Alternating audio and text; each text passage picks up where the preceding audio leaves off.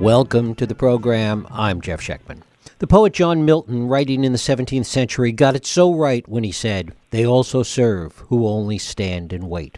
No better description could be written to capture the essence of military families. Today, as a nation, we've acknowledged that service. We have some, but not enough understanding of the service of those waiting at home.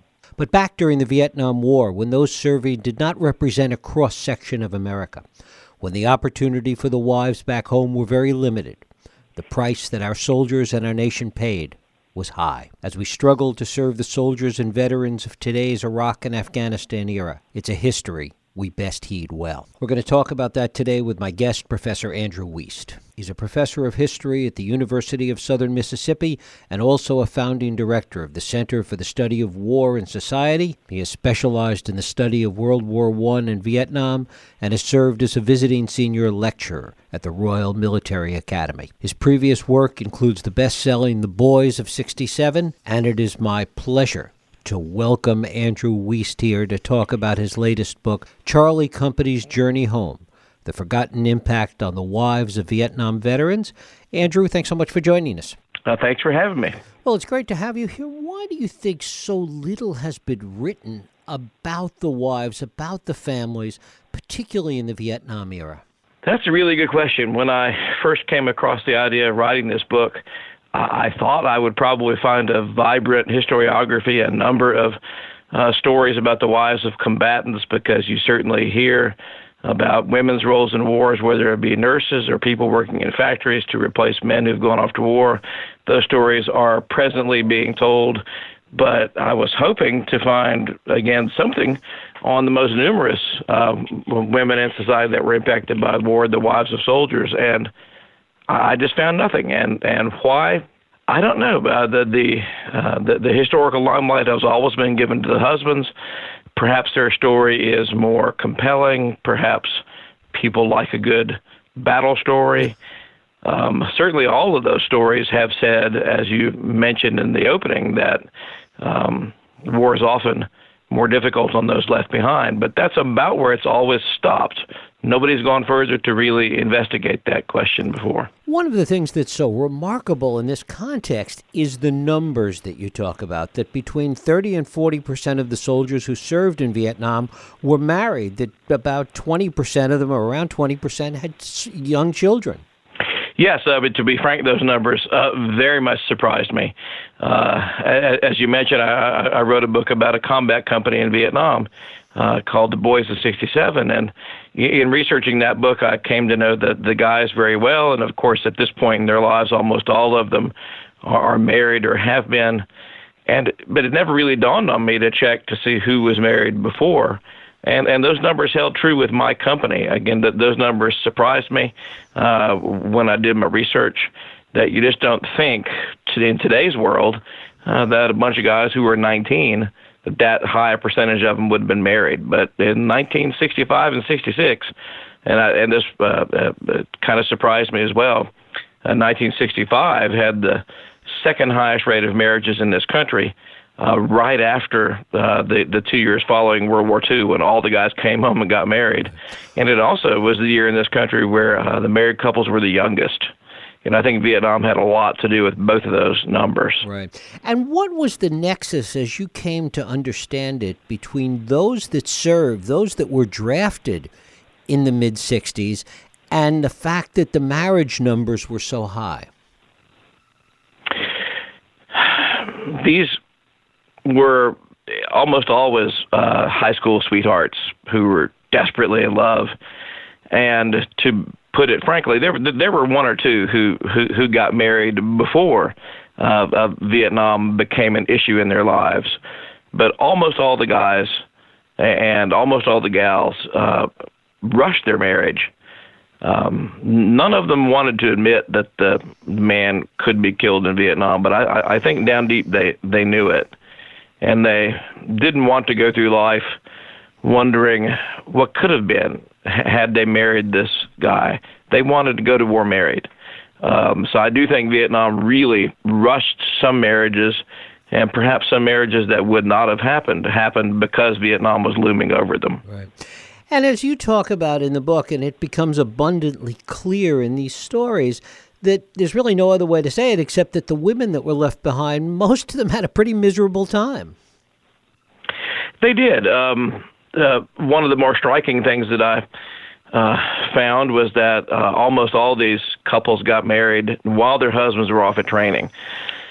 So that meant the husband came home for a a few days leave to get married and then went right back to training. Uh, that meant they hadn't even lived together um, when the husband went off to war. So the wives found themselves married, quote unquote, independent adults, but almost always still living at home with their parents, and in a few scenarios, living with their in laws while the husband was gone. And as I say in the book, and as any married person knows, that that first year of marriage is is wonderful on one hand.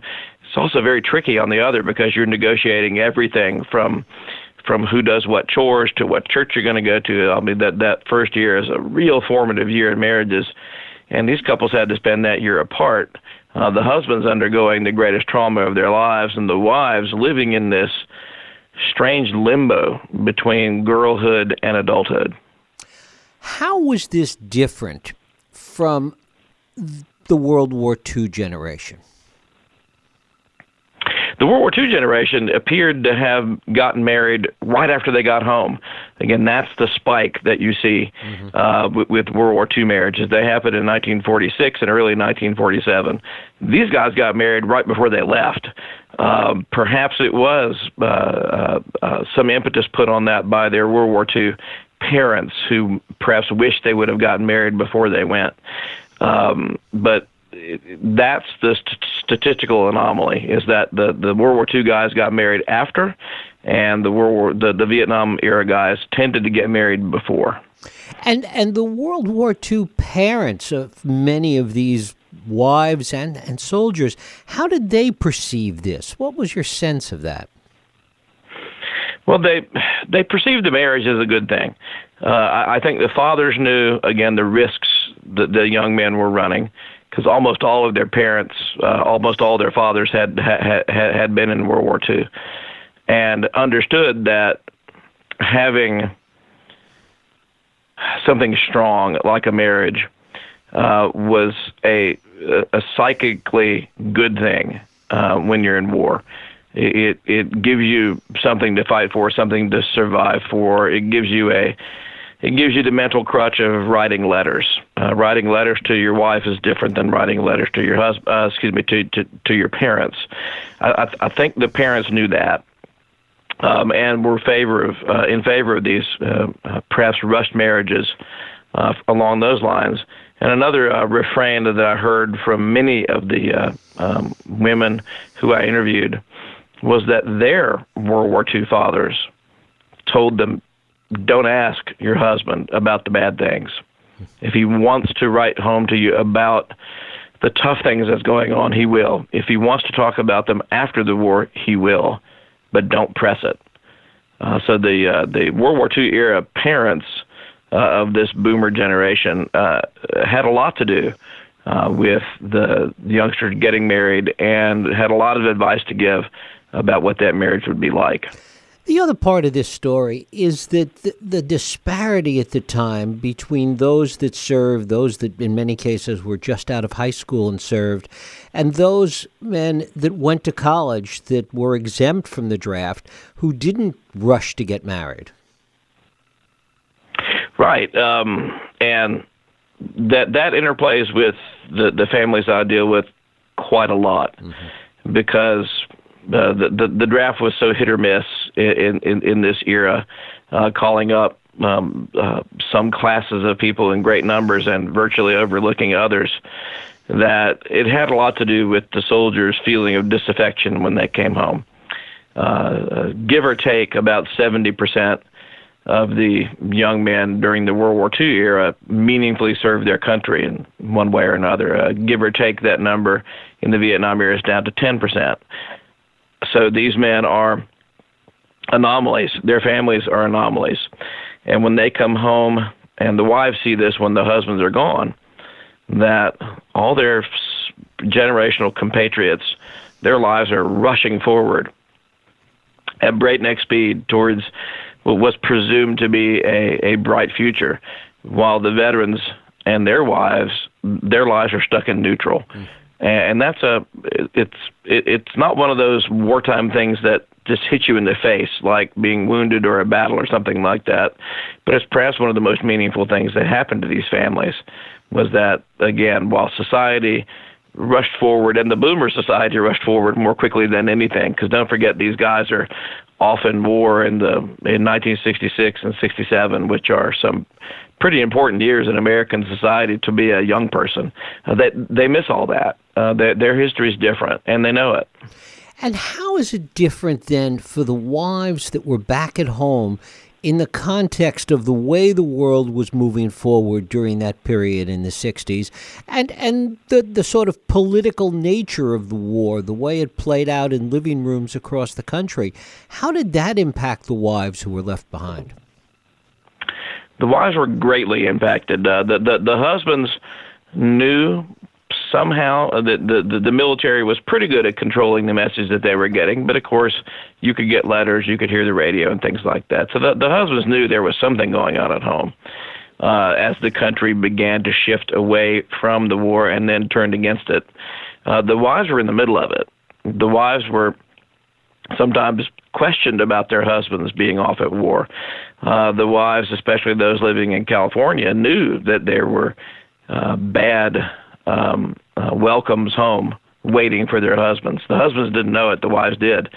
And the wives simply could not understand why other people of their generation were turning against um, the members of their generation who were off in Vietnam. And in this case, it was their husbands. It, it, it was a, a, a deep gut check for the wives and arguably hurt them. It hurt the men terribly. Um, in in many cases, the non-welcome home they received was one of the more vivid memories they have of Vietnam. Uh, but the wives saw this building for a year, and it, was a crushing blow to them to see their husbands, who the, uh, who they knew were being uh, anguished by the war, who were being changed by the war. It was a crushing blow to the wives to see what happened to their husbands and know they couldn't stop it uh, that it was like watching a tidal wave come ashore and knowing you couldn't do anything about it. That's what the wives had to go through. There was also the sense that they were of two different worlds. That, as, as you say, the military did a pretty good job of, of controlling the message. That when these guys came back, they left a very different world than they came home to, and yet the wives had been a part of watching that world change. Yes, and of course, what the wives couldn't understand uh, as well was what their husbands had been through. Um, uh, a few husbands did write home about the Charlie Company, the 160 men I study. Mm-hmm. Uh, 26 were killed and 105 were wounded, and pretty much everybody in the unit became a, became a killer in one way or another. That they, they inflicted a high body count on the enemy, which is a very important part of uh, soldiers' transformation in war. Uh, most of the husbands hadn't shared any of this with the wives. So the wives had not only seen society rush off and move away, what they didn't understand was that their husbands had rushed off and moved away to a place they could not go. And it took it took in, some cases the wives saw this as soon as the husband walked off the aircraft.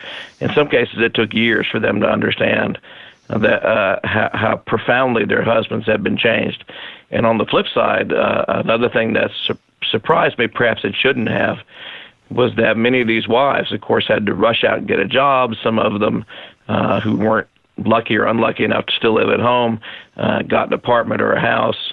Uh, these wives uh, gained a measure of independence while their husbands were gone that their husbands weren't expecting to find when they got home. Mm. So both members of the marriage had changed in profound ways that the other ones weren't expecting, and that put a real um, uh, it put a real weight on the marriages once they got home. In those cases where you found that they were able to, that these couples were able to resume normal life, that they were able to get through all of these things we've been talking about, what was unique about them? What skills did they bring to bear? What did you find about them that enabled them to, to get beyond this? Wow, I, uh, I'm not sure it's a skill, but I think the things that uh, uh, uh, some numbers here I think would be useful. Uh, of the of the couples I study, about 25% uh, got divorced, uh, which includes one couple that got divorced and remarried. so that's you know a, a number that uh, uh, I, I was actually expecting, frankly, to be higher. And when I studied the other couples who got married during the same year, the civilian couples, um, they actually got divorced at a much higher rate, close to 50%. So, strangely enough, what I found out was that these marriages although they had war intervene and all these other things intervene in them, they wound up being more durable hmm. uh, than the marriages of, of their generational counterparts. And I think this came down to the the wives almost became veterans and co-combatants themselves. Their husband came home, they realized he had changed in some cases very dramatically.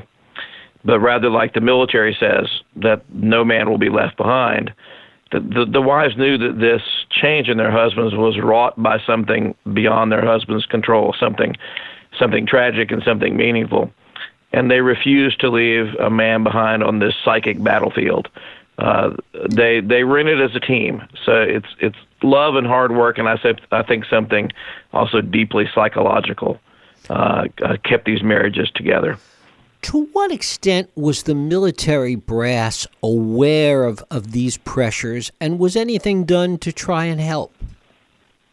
Uh, none. Um, if the military was aware of these pressures, it did nothing to help. Um, when when the soldiers came home, um, many of them still had a month or two left on their military contracts, so they had to go off to Fort Knox or Fort Riley to do uh, some clerical work or to maybe help train people. But but but the military had no. The way I like to put it is the military spends half a year, give or take, training you how to become a soldier, and then certainly in the Vietnam era, spent no time in untraining you. Uh, the soldiers were essentially set free back into society, and it turns out many of the uh, uh, lessons that you learn to survive and and thrive in wartime are actually lessons that are negative in peacetime. Uh, the hyper alertness, the the quickness to anger, uh, the the types of things that are, are rather typical in a battlefront uh, are very destructive in in a in a marriage, and the the military if if it knew about it, it totally uh, uh, is is to blame for just not doing anything about it physically once the war was over. The men were just cast adrift by the military and essentially are told if you have any problems, go to the VA. And of course, the VA doesn't recognize mental trauma from Vietnam until the mid to late 1980s. So these men are left on their own by the military. And is the situation better today? I mean, it sort of circles back to what we talked about at the beginning in terms of this not being written about very much and really kept undercover for so many years. The military has uh, many more programs today to deal with um, uh, PTSD, which is, of course, one of the issues that the men are going to suffer with. They have many more uh, family outreach uh, missions than than they had in the past. The, the the military has much better taking these things under their wing. However, of course, as you're uh, so well aware, uh, they haven't completely mitigated the problem. There's still a high rate of, rate of veteran suicides. Of course, in today's country, uh, veterans are are habitually welcomed home with little flags and thank you for your service. Um, but none of those things alter the experience uh, of, of war. Uh, so the military has gotten much better about these things, and I do think that is to be applauded but that doesn't mean as a society we can say there's no problem there. That there still is a problem there. War profoundly transforms people. And now we're in a situation where, unlike Vietnam, where these guys went off to one deployment, um, my best friend in the world is on his fourth deployment to a war zone. His family is without him for the fourth time. Um, so his wife has to go through this again now with adult children. Where at the beginning, uh, uh, she had three of the three children at home. Uh, it's a transformative thing in their lives still, but just in a different way. Is there any correlation between the way soldiers coming home adjusted those that were married versus those that were not? Yes, those that were married definitively had a support group. Now, that support group is complicated because, again, most of the husbands refuse to talk to the wives about the one thing they probably should talk about the most, which is Vietnam. They're attempting to to guard their wives from the reality of what they saw. Uh, so that it, having that wife there is complicated, but the wife is there, and the wife generally, in all the cases that I've studied, uh, but of course, it's marriage is a more complex beast than just the few I've studied. But all the wives are desperate to help their husbands. Uh, some men who are thrown back into society alone ha- have no help at all. So these men do have a support group, and uh, a, a huge member of that support group is a child. A child is going to love you unconditionally. A child is also going to demand that you spend time on them and anything you can do to spend time on something or with someone uh, is a psychic buffer against what had happened in war. So children are immensely important in, in helping their, in this case, their father uh, deal with their wartime uh, uh, issues, in part because to the child, those wartime issues don't matter. That child is still hungry or still needs to be taken to baseball practice or still needs his diaper changed. Uh, Vietnam does not matter to that child. Um, so having these support groups to return to is critical to these veterans' well-being. Uh, I think there's a whole other book out there about women who married people after Vietnam uh, uh, the book would have been too big had I uh, attempted to interview those women. Uh, but marrying a Vietnam veteran, it turns out, is quite different than being married to a person who's in Vietnam and then comes home to become a veteran. And what was the relationship between the wives that were left home and the parents of these soldiers? How did they interact by and large? Again, a support group. They desperately uh, were uh, searching usually for news about the child. Now, some parents did receive letters from from their sons uh, detailing what was going on in the war, and were given explicit instructions: "Do not tell my wife. I don't want to bother her." So sometimes there was a divide in the marriage. Uh, evidently, uh, men are more willing to share with their father, especially you know the bad things uh, but but not with their wife. So in some cases there was that little divide, but generally speaking, these were the three people in the world: a mother and a father and a wife, uh, who are most interested in following uh, the, the the soldier's life. Um, it forces these uh, per, perhaps uh, um, married folks are not always best pals uh, with their in-laws, uh, but in this case, almost all of them became comrades of war. Uh, so the in-laws and the uh, and the and the daughters-in-law get together uh, very well, and again, even to the point of many of the daughter-in-laws living with their in-laws. Andrew Wiest, the book is Charlie Company's Journey Home: The Forgotten Impact on the Wives of Vietnam Veterans. Andrew, I thank you so much for spending time with us. Well, thank you so much for having me. Thank you.